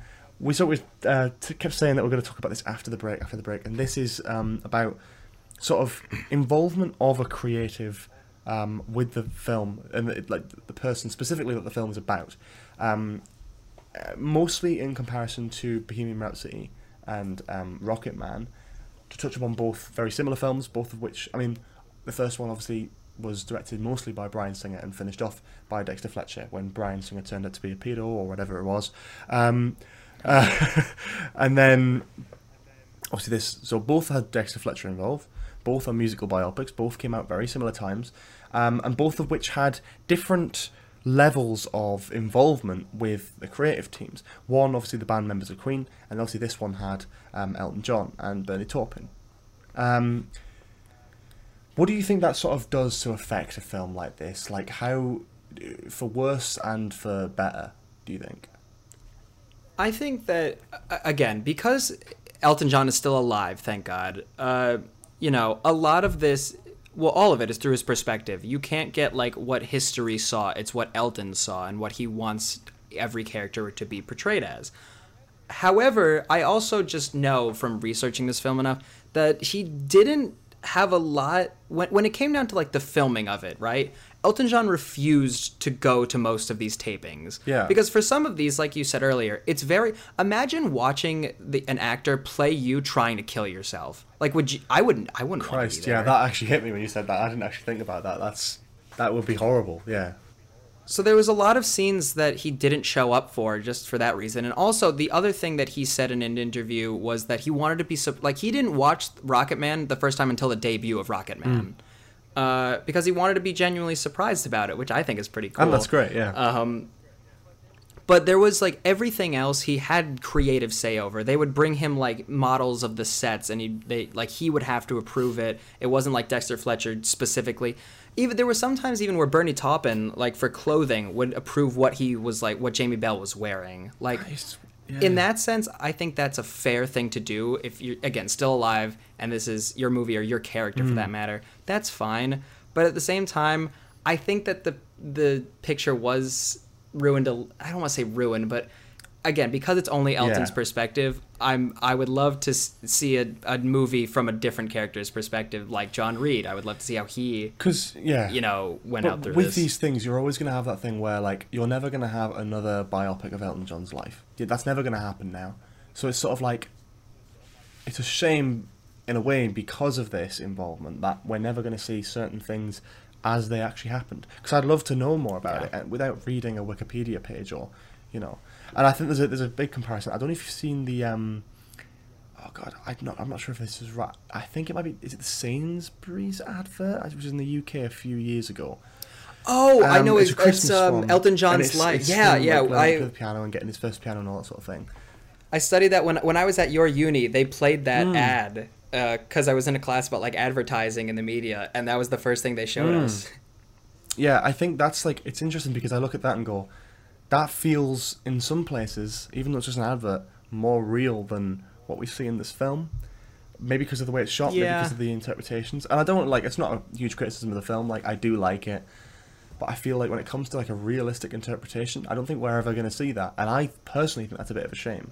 And the same goes for Bohemian Rhapsody, but on a different note. If anything, Rocketman holds up to me better. Maybe it's not a better film overall. It's totally up to you to decide that. But I think when it comes to like involvement of the creatives who the film is about, when like Elton John's alive, like he has his say, he can do this, he can do that, and the fact that he stood away from a lot of it, that's a good thing. The opposite can be said about Bohemian Rhapsody, where Freddie isn't alive, and the band Right. members of Queen did choose to have certain elements of the life included and not included. Again, mentioned before with the whole, you know, um, sexuality thing, the drug use, alcohol, etc. They kept it quite tame, you know. And I don't want to bring up this note because I'm not saying I would have liked to have seen this in Bohemian Rhapsody, but infamously, like Queen had parties where you'd have dwarves walking around with like lines of cocaine on their head that people would just snort off. Like Where, that's news you know to there's, me. like, there's this thing I think it was like talked No. about ages ago. It's like they had like trays on their head. They'd walk around. People would snort lines off the tray, which was balanced on this poor guy's head, um, which is insane. But like, I'm not saying I want to see that in the film, but it's like I do not. When I if I watch Bohemian Rhapsody, I do not feel that that is that would ever happen in this world, and that's the problem. Right. It's like I feel like it's been too censored and not accurately portrayed. And obviously, there's the famous thing of um, the whole AIDS thing with Bohemian Rhapsody, Yeah. where it didn't happen exactly how it happened in the film. And that's not just saying a dialogue or whatever like that, but like the timings of it. He didn't know that he had AIDS before he did Live Aid. Like he did not know that. he? I, I'm pretty sure that was a big thing at the time. He didn't know it, and then, you know, it, it sort of he uh, found out after. trying to I'm just trying to think back because I God I haven't seen I haven't seen Bohemian Rhapsody in quite yeah, some me time. neither. But like, but part of, I mean, I think that Rocketman does that, but in different ways. Because like, I again, Elton John didn't want to stray away from him doing like drugs and being a sex addict and like all the. I mean, he says it right in the beginning at the AA meeting, like all these things that he's addicted to. Um, and like we very graphically see him like doing cocaine and bleeding from the nose and like taking pills. I think that's again really important. But there's other parts of the film where it's just not true. Like in the beginning, um, when he's trying to think of his name, he I, I want to be Elton Dean, he says, and then like a few minutes Yeah. later, he figures out it's Elton John, but he looks at a picture of the Beatles and sees John Lennon. That's not No, how he decided no. to be Elton John. That that is a complete lie. But I think I'd rather that lie than Bohemian Rhapsody's lie. Not lies, but like. But that's what I was saying earlier with Rocketman because it is so, um, you know, unapologetically camp and, and does all these things that it just it's not taking itself too seriously. So then you come to stuff like again, when there is something slightly inaccurate, it doesn't really matter. Like I know that the whole thing about him getting his name from a picture of like the Beatles isn't true, but I just accept it because it's fun. And in the rest of the film, like again, he turns into a rocket and hits a plane, and you, uh, you get my point. It's like, I know we keep bringing that up, but it's like it's totally unrealistic. I'm not expecting that. But in Bohemian Rhapsody, He's a rocket. in Bohemian Rhapsody, all the songs are played out in the era that they did. You really, it's it's really driving home this historically accurate type thing. So when something is interfered with, it feels more severe. And again, I'm not saying I want to have. Um, like drug fueled alcohol parties or whatever, and I really explore Freddie's sexuality because again, he's not there. He can't give the green light on that. He might not have been comfortable with that part of his life being out there. Right. So he can't do that. But on the flip side of that, if it feels like it's being censored or changed and altered by the band, who again aren't filmmakers, that really kind of irks me a bit. And I'm like, no, that's that's not that's not great. And I I get like there are positives and negatives of both. Um, but I like, and it's a bit of a different example. But this is where I draw to stuff like Stephen King, right? Stephen King is a phenomenal storyteller. Um, you know, through the pages of books, he is he can create some fantastic worlds and build them perfectly with fantastic character development. But what he is absolutely not is a filmmaker, as Right. shown by The Shining. He despises The Shining. The Shining is a masterpiece. He made his own version of The Shining. It was shit. Um, and that's sort of the example that I'm giving here. And I know it's a very different kind of thing, but when these guys, these guys are musicians first and foremost. Like I feel it should be up to the creatives of the film um, to actually do it how they want to do it, and then tweak things, opposed to it being like, we will not allow you to do any of this, like without our say. something that I wish that like biopics would do, and it's unfortunately something that's not done often. Just I think because of timing. I wish they would ask like the smaller people, like who were there, Mm, like uh, like even just stagehands. Like, did you see what it would like? How was like you know John Reid and Elton's relationship? Like, how did you view that when you were working like on the stage or something? I would love. I know that takes a lot of time, and you're on a budget and just a timeline of like what you want from a film in the in the making of it but like i would love that. There's a so there's a professor i don't know if you know this there's a professor at well my alma mater but your uni um, that was a stagehand for elton john one of his tours. Uh, he's a television production professor but he he toured with elton john i think in the late 80s and he said he like i asked him about rocket man and he was like the relationship between uh, uh, John Reid and Elton John was apparently uh, to him not as toxic as it was in the film. Again, he was only in the performance aspect of Elton John's life, but like I find it very interesting that somebody who witnessed their relationship like firsthand say something versus well the I don't see that from the movie at all and I knew the guy. I think that's really interesting and I wish more Yeah. films interviewed the smaller people. you get more it. smaller people in i'm sure they'd be happy to tell their story and you can build a more accurate Yeah. picture.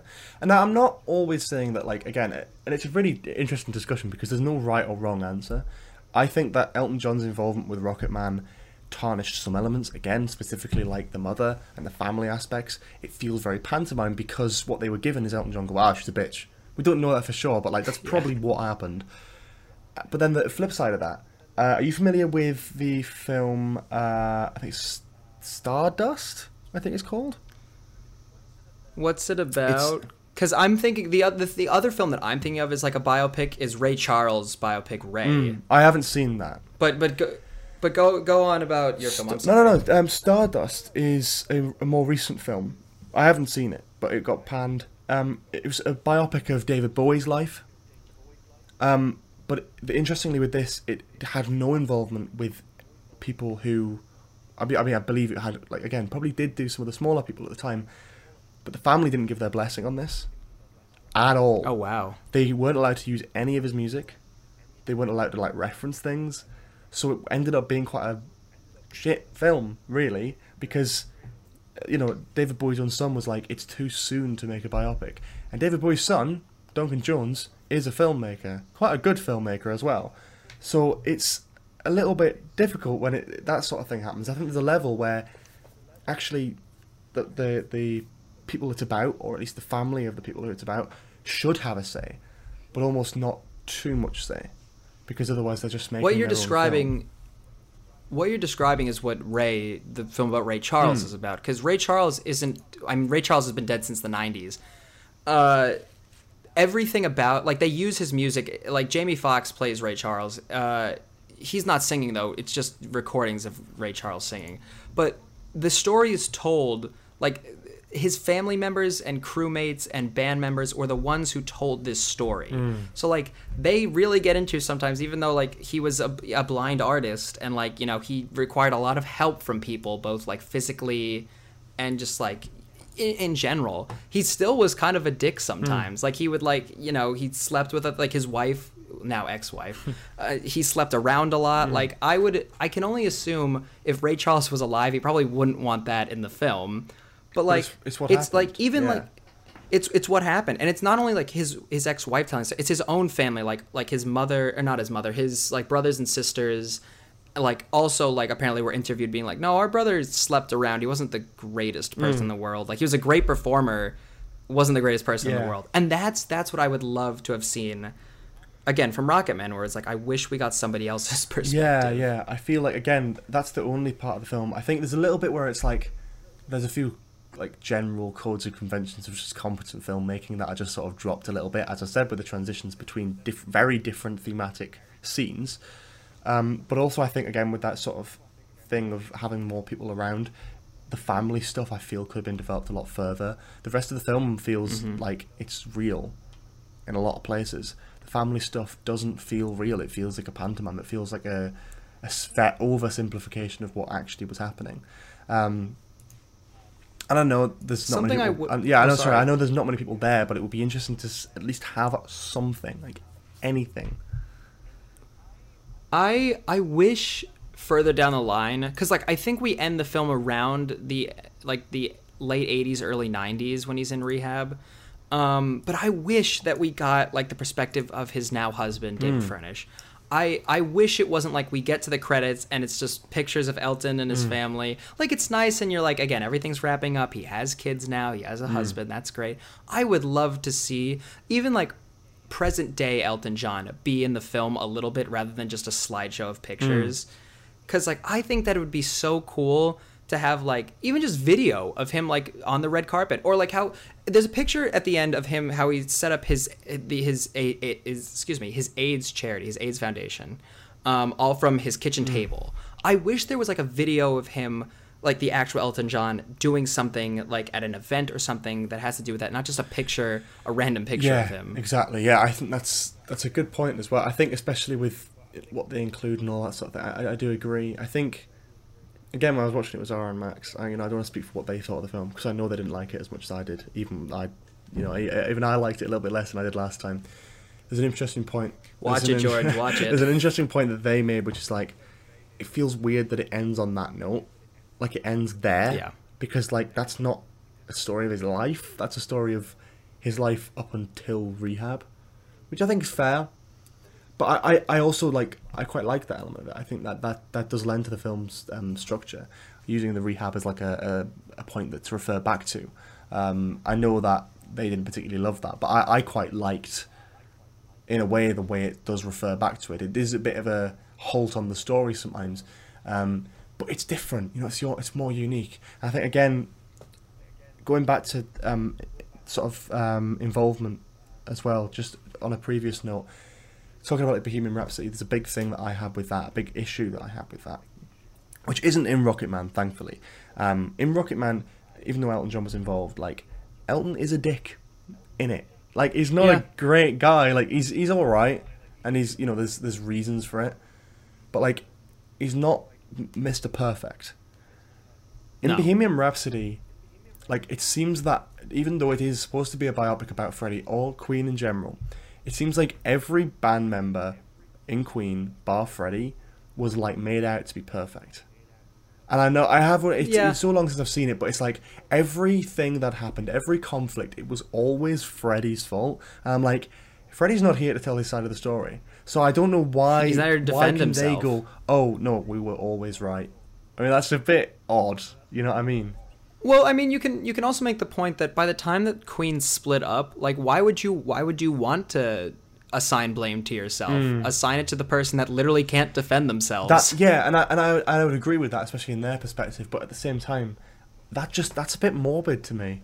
That's a little bit like you're friends with this guy. Like, come on. I mean, you might have had your tiffs, you might have had your falling outs, but like, you respect this guy, you love this guy. Do you? Uh, it just rubbed me up the wrong way that those who are directly involved with the film come out looking amazing, and Freddie comes out looking like a bit It- of a it- dick, but you know, and causes most of the issues, but It- you know, learns his lesson when he gets AIDS. it You know. it begs the question does the director or even the other people involved in the film did they choose to do it this way just to make the film more interesting and if that's the case i think that's kind of screwed up I- I because know. like i don't think that's how you should portray I, I don't know. I. I, I don't know if that's that's what it is, but like it's. If someone's involved with the film, I'd like to think they could be impartial. I know it's about them and it has their life in it, but like.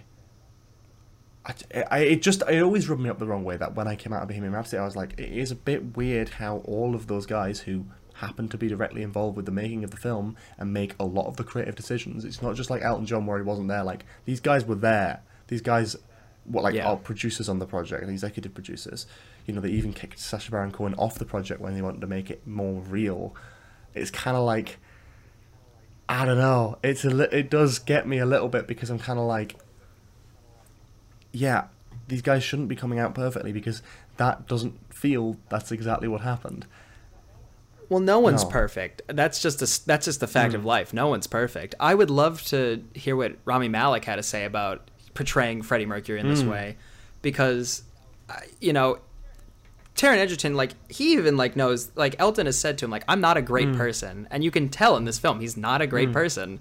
Um, But like, I can only imagine for Rami Malek what it was like, how I guess guilty you would feel playing a dead man, just like kind of just like stomping on his name a little. Bit. Yeah, and I don't I don't think it was like as extreme, but I think it's like it's an interesting thing, especially talking about involvement with the film. Elton John, in some places, uh, I I think didn't contribute enough in terms of the family stuff, and that did affect it. And anyone who Elton John doesn't like looks like an asshole in this film. But at the same time, when it Yeah. comes to himself, he is realistic about it. He's like, I wasn't a great guy. I made mistakes. You know, I'm. I still wasn't a perfect guy when I came out of the, the whole rehab thing. But like, it, it's not about that. Like he's he's a real person, and that's what makes it feel a lot more believable. Whereas like Freddie is like that in Bohemian Rhapsody, but like it's the band members who were directly involved, and those almost come out blameless. Like all the decisions, it's like them. They are the ones going like, "Oh come on, Freddie, you're being a bit of a dick." Like, you know, do this, do that. It's like okay.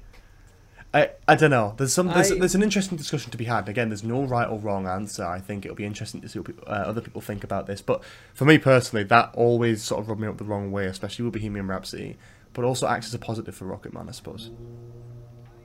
I, uh, yeah, I wish too for Rocketman there was again. I wish David Furnish was a little bit more involved because by the time we reach AA, it's around the time that they meet, and his mom is still like Elton John's mom was still alive at this point. If you wanted it, like God, I wish there was like maybe like like an after mm. scene or something. You know, like I, you know how like everybody waits around in the theater for like, oh, I want Yeah. what the after the credits. Yeah. I I wish there was specifically about now because the thing is is that like there was problems with his mother apparently after Elton got married to David Furnish. Like she hated David because she was like, Really? "You're taking my son away from me, and you know you're gonna ruin his life." I don't know why. You know, I'm not hi- his mom, but I would have loved to see that in the film because. I mean, David Furnish was, he's like famous. I think he's like, I don't know. I, to be honest, I don't know what he's famous for. Hmm. It's something. Um, but I want to know why. I want to know that relationship of like when he's finally apparently happy. Like we end on a happy note. He's married. He has kids. I would love to know because there's still anguish in mm. his life. At this point, his mother is still berating him about being a gay man. I think that'd be really mm, interesting to mm. focus in on. And I also think there, there's parts of Elton John's life, even now that he's retiring in like a year or two, like he's going to go on tour after the pandemic, and that's his last tour forever. It's the Goodbye Yellow Brick or the Farewell, Farewell Yellow Brick Road tour. It's his last tour. That's fine, but there's something that like is cool to me from like an American's perspective. Eminem, the mm. rapper, has a very very good relationship with Elton John because Eminem struggled with drugs for mm. years and then went to Elton John to get sober. Like I think even that would be cool of just like mentioning that in the film where like celebrities came to Elton John, a notorious you know alcoholic and drug user, for help. I think that's Yeah. really big too. I I I, I, But again, agree with that. I think that's it's such an important part. But I think as well for the film, I don't know if that's something that they could explore. Um, You only have so yeah, much time. and they managed to they managed to make it even even within two hours. It was quite you know quite fast paced, and I think it ends on the right note. Um, you know, obviously it'd be more interesting to see the sort of later parts of, the, of his life, but would that work in the story structure point of view? I'm not really too sure. Um, that's that's fair. the one thing, you can no, no, no, that's sorry, alright. go Go on. on. Yeah, yeah, yeah. Okay, fine. um, I, I wanted I wanted to talk about the the music for a sec because Yeah, you know yeah, we're yeah. talking about the ending. I think "I'm Still Standing" was the perfect ending course, song. I just yeah. wanted to say that. And the way they incorporated Taron Egerton into that video is, is incredible. I love that. I love how they do that. Um, it's a lot of fun, and I love that last sort of musical number. That that it works really well. I think the film ends on it on a good note, and there's a little bit of it where like, oh, I I, I think it, it it's good if it wants you wanting more. You know, what I mean, that's what a film should do. I, I, I guess like you don't want to be sick of it by the end of it. And the thing is, this film does have its flaws, but honestly, like it is just a good time. And if you can just have a good time with it, I think that's exactly the kind of level you can. I, I do have a bit of an interesting question in terms of Elton John's life beyond this. Um, because it's something that mm-hmm. I've always come up with and, and sort of thought about, and I'm sure I'm definitely not the first to do this. Are you familiar with the TV series The Crown? Uh, I yes, I know of. I haven't watched it, but I know it. by the like next season, they're definitely going to cover Diana's death, and I'm like, I don't know why, but I'm always just a little bit like, you know, it would be really cool if they got Taron Egerton in to do Elton John and do like Candle in the Wind, because obviously that's a really famous part of not only his life, but like again in the royal family, that's a very synonymous thing with Diana's death. Is Elton playing that at her funeral? Um, what do you think about that? Would you would you want to see that? I think I think it would be well. Again, I don't. I, I only know parts of the Crown, like the, the tone of it mm. and everything. I think that would be very interesting to have Taron Egerton come in and do "Candle in the Wind" because he does "Candle in the Wind" in Rocketman for like two seconds. He does Yeah. it because he's like, it's when they're pitching different mm. songs and he plays "Candle in the Wind" for like two mm. seconds, and they're like, "No, this sounds like shit." um, but I think that would be really cool because if you look at it from like British a British historical perspective, right? Having "Candle in the Wind" coming out is a huge part in, one for the royal family. Because the royal family is i think again i can't speak on behalf of you know your monarchy. Um, i think they're kind of i think they're kind of prude or at least the older people are a little bit prude. But all in all for to have sir elton john uh, you know sing this song about princess diana i think it i think it's a very concrete moment in the royal family's life whether you like to say it or not for the in in the fact of letting a, a musician of the time, mm. right? The royal family being very, in my opinion, old fashioned. Let this very this rock and roll star perform this song about Princess Diana. I think that's a key part in the royal mm. family's history changing a little bit, and their, I guess their outlook on life and their mm. dialogue changing a little bit. I think that'd be amazing. But I mean, you know, again, I've never I- I'd seen love the to see it either way, um, but I'd love to see, you know, even further to see Taron Egerton do that and perform that song. Um, even you know, it, it's not going to be like like Rocketman where it's all wild and shit, but like having that like weird connectivity of having him like play that role because he is Taron Egerton. Like I can't imagine anyone else playing Elton John. If they were gonna do it, get him in for Absolutely an not. episode. Get him in for like a scene in the funeral. Get him to do that. I would. I would love that. Um, Start a start a oh god, what's like the a petition. Like yeah. A Yeah. petition. Start like uh yeah, you, you know what I'm talking about. if we get enough signatures, it can happen, people. I mean, it's not a bad idea though. I mean, I, I think I'd definitely love to see it. I'm definitely, it's definitely not an original thought though. Um, but yeah, on the final note of this, because we have been going for a while, um, Mhm. we're gonna have, some- I'm probably gonna have some very different answers here. But out of ten, where would you put Rocketman? So this is going to be hard because again, Elton John is such a, you know, a, is such a light in my life, and also, I mean, I'm so I'm going to base out of ten. I'm basing this out of like the American school system, how we do it. I know it's a little bit different in the UK on how you Hmm. grade things. So like, I would give this a seven point five out of ten. Can I Yeah, do yeah, like half fine. scores? 7.5 or like maybe leaning towards a, a, an 8 Hmm. a, a, very light 8 and the reason i say that is like that's like a, a that's a passing grade in america that's a c plus b minus grade i think that's pretty good. Yeah. uh, it's no film is perfect uh, but i think if you want to have a good time and you're not looking to like we're doing right now look into every single part of this film it's a good Hmm. time to watch That's a great. That's a great sort of reasoning. I love that. I do disagree a little bit. I'm gonna pitch mine a little bit lower. At how low george how low how when low I, can when you I go started george this podcast, it would have been a concrete 5 Mm-hmm. It's got some really good bits, but as like a film, like detaching the fact that I'm an Elton John fan, as a film, you know, probably about five. More leaning towards six after having like a proper discussion about it and really talking about it and really thinking things over. In terms of an Elton John being an Elton John fan and as a film you can just sort of kick back and enjoy, I probably agree with you. About you know seven or eight. I think it is a fun film, and I think if you're not sitting and sort of analyzing it or trying to like mark it, because if, if I was trying to like rank this among other like like films, it, it wouldn't be that high. It would be about five or six, you know, at best. that's and that's But- fair I think as a um like beyond that, as an Elton John fan, and also like as a film you can just sort of enjoy, mindless. Yeah, I'd say it's like about seven or eight. It's pretty accurate. I think that half the I'll say this much half my rating besides being a, a very big Elton John fan is the music. Oh, yeah. It, it's not the story in all honesty because I think and this is something a lot of my friends have said I think there are some songs in this that are sung better as Taron than as Elton, and that's that's my personal. I agree with that. Okay, what specific? Just out of interest, what songs do you think that that sort of sticks by?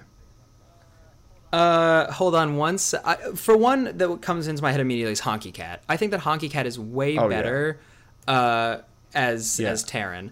Um, but if so, I'm Still Standing is great in this film with Taron, but I like the I'm Still Standing version from Sing the best out of all of them. I think that one because it's even more upbeat than this one. It's this one. It starts off kind of slow, which is I, fair. I I'll be honest. I like, love the slow opening of "I'm Still Standing." I think use that those lyrics being sung in that way is so like unique. And I actually, I you know, I, I do agree with what you're saying. I haven't particularly listened to the one from Sing, but I'll definitely be doing that after this recording. Um, but I do love that element. Um, yeah. I but there are some songs that are classics that I just like Benny and the Jet. Well, Benny and the Jets this was kind of not screwed up, but it was definitely different. Uh, I'd I'd rather the regular Benny and the Jets. Sorry seems to be the hardest word is I think better as the original. Uh, the Bitch is Back is a really good song, both by Taron and Elton. I, I I think that's a good 50-50. I, I could listen to either one and be Yeah, happy. no, I think uh, I, I do quite not the Benny and the Jets in the film, but the Benny and the Jets from the album.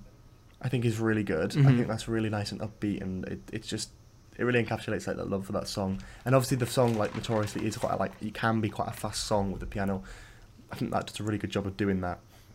Um, I want to ask you this because I, I don't think I've ever in in the th- what three years that I know you I don't think I've ever asked what is your favorite Elton John oh song. What a bloody question that is. Um, oh, I genuinely don't know because there's so many good ones. I, I mean, Yeah. I really like um, Honky Cat. Like, really like Honky Mhm. Cat. Um, on a personal note, probably, and you'll know why on a personal note, but probably Saturday Night's Alright. Only because, like, yeah, I do like the, the the fondest memories of like first semester in uni for me was like um I can't really say the name of it, but going to our local uh, pub which has a karaoke thing Yeah. and doing that with you on stage like smashed. It's probably one of my favourite memories from first year. And like doing that song was like sort of synonymous with like the sort of elation, uh, the feeling of elation in that f- first semester that I just sort of hold so close. So for that, probably Saturday Night's Alright. Even though I don't think it's like my if I'm like judging by like quality of song, I don't think it's my favorite. But I think as a on a personal note, probably that. What about you? Um, I have two. On like the second rung, it would probably be, and this is again from like when I met you was Rocket Man because when we met, uh, the first night in uni, like all of like the guys that we met, like we all sang Rocket Man together in like a field. Like that's one of my fondest memories of like being at uni.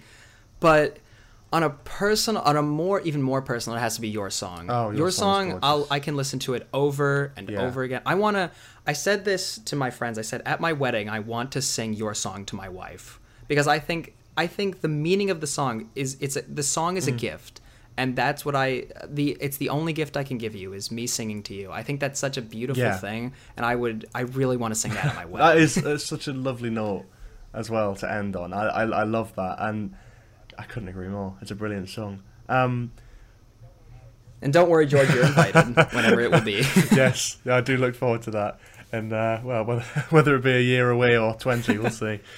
who's, Who's to, to who's say? to say? Who's to say? Exactly. Um, to sort of end off, uh, do you have any sort of things you want to promote? Because now is the time to do so. Uh, social medias, anything you? Uh, yeah. Yeah, sure. Uh, funny enough, yeah, my Instagram handle is I'm still staping uh, with underscores in between the I'm and the after still. Uh, and also uh, my YouTube channel, The Dossier. We're starting our second season uh, in the second half of June, so get excited Ah. for it.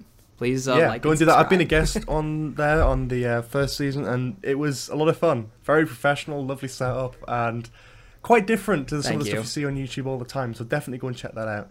Um, obviously, for us, as you probably know, if you listen to these podcasts quite often, uh, we're at Spill Your Beans on Twitter. I'm at GB Sheard, both on Twitter and Instagram, and obviously just follow, subscribe. You know, listen, share, whatever with this podcast. Exactly. Live life. Um, thank you all so much for watching or listening, I should say. The YouTube habits are one to break out of. And I will see you all in the next episode. Bye bye.